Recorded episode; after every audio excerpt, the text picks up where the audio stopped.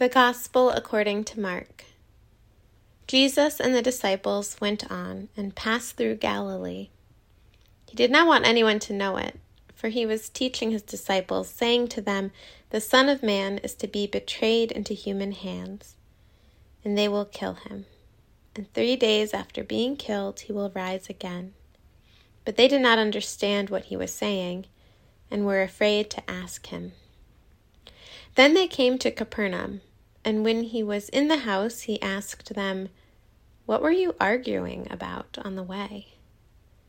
But they were silent. For on the way they had argued with one another who was the greatest.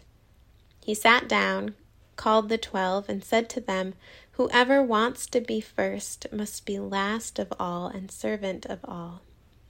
Then he took a little child and put it among them, and taking it in his arms, he said to them, Whoever welcomes one such child in my name welcomes me, and whoever welcomes me welcomes not me, but the one who sent me.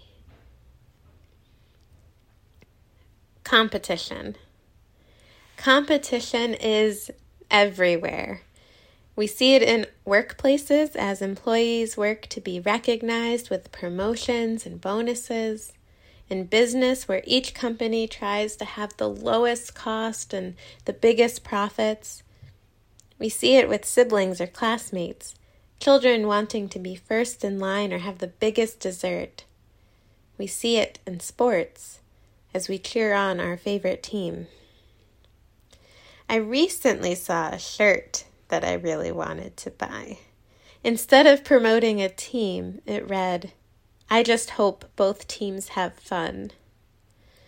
But then I thought, nope, this shirt is just too controversial.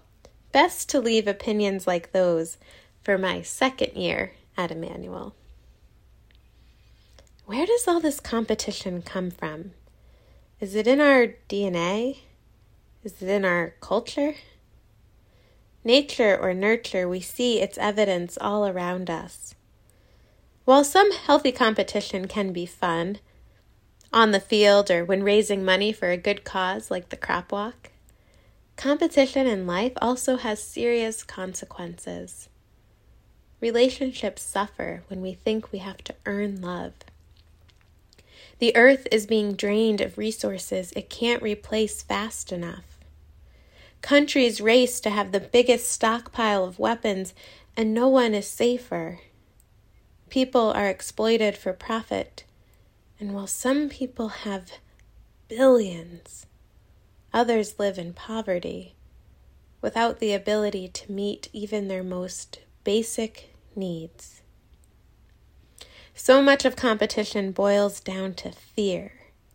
Knowing many resources are finite, we fear there is simply not enough for everyone. It's a scarcity mindset. I want to be first so I'm not left out or left behind. Competition isn't anything new. We see the same story in our gospel this morning. In our gospel, we read that the disciples are arguing over who is the greatest among them. Even Jesus' hand picked disciples are not immune from, to being competitive. Maybe their discussion came from a place of earnestness. Jesus is healing and feeding the crowds, teaching about God's love. And as followers of Jesus, they want to make sure they're really good followers, the best possible followers. Maybe thinking if someone else is more loving than I am, maybe I could push myself to be better too. So maybe this conversation is rooted in each of the disciples wanting to be the best possible Jesus follower. The problem lies in wanting to be better than another. If there's only one trophy for best disciple, then they each want it. Maybe they're thinking being the best disciple means, well, Jesus would have to love you the most, right? If Jesus' love is a resource like water or food or gold or oil, then there's only so much to go around. And it's precious. It's best to be first, so there will definitely be enough. Jesus responds to their argument by turning everything upside down. If you want to be first, you must be last of all and servant of all. To be first, you must be last of all. Well, that's a whole new way of looking at things. And to take this one step further, to really drive this point home, Jesus says to welcome the child, which is like saying, Welcome the one who is powerless, the people who don't have a say or a vote, without wealth, the one who is vulnerable and has no social standing. Welcome the ones who are usually last or forgotten, and then put them first.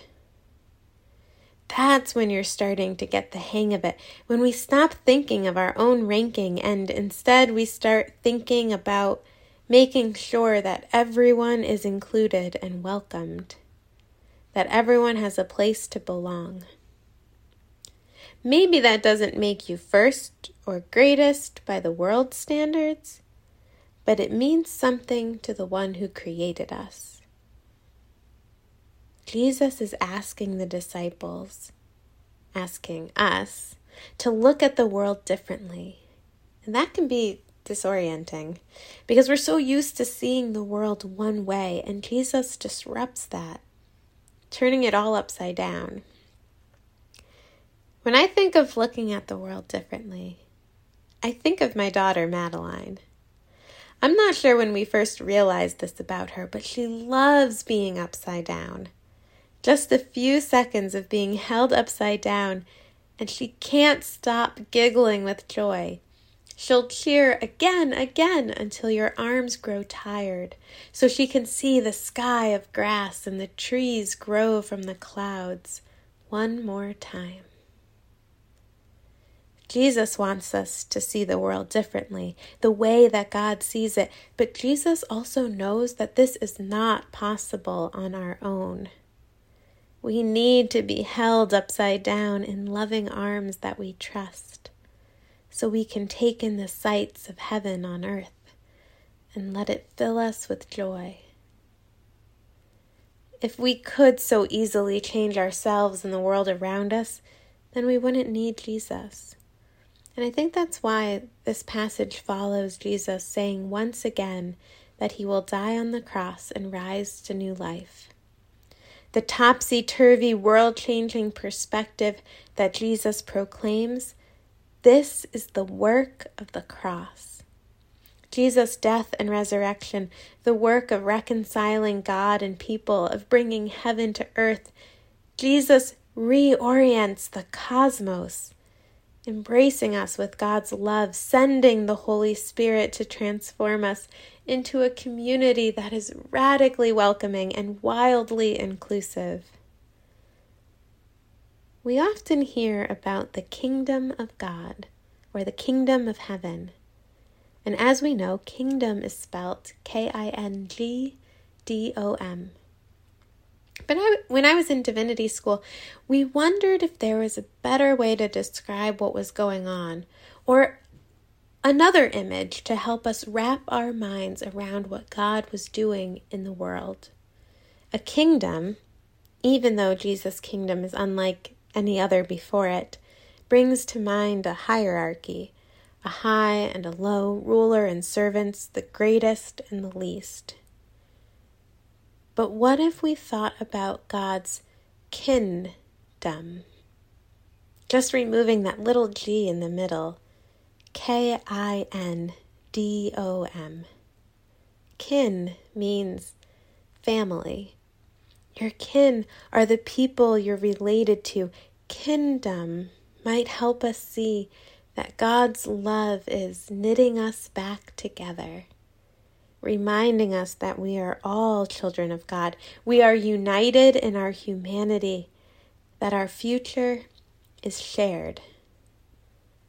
This kindom is an image that inspires me and informs my preaching, even though most of the time saying it out loud you can't hear much of a difference at all.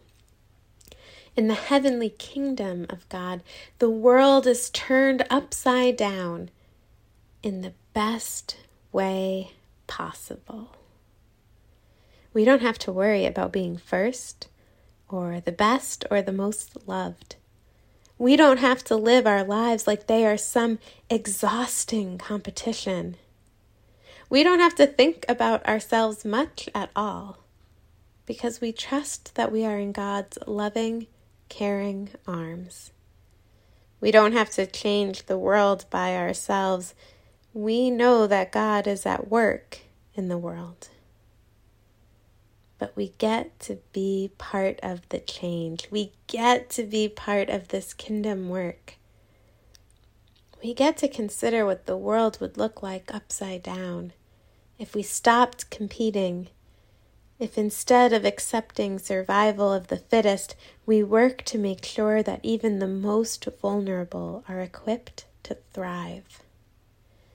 We get to welcome the child, the stranger, the least, the one most in need of hospitality, knowing that God's love doesn't run out.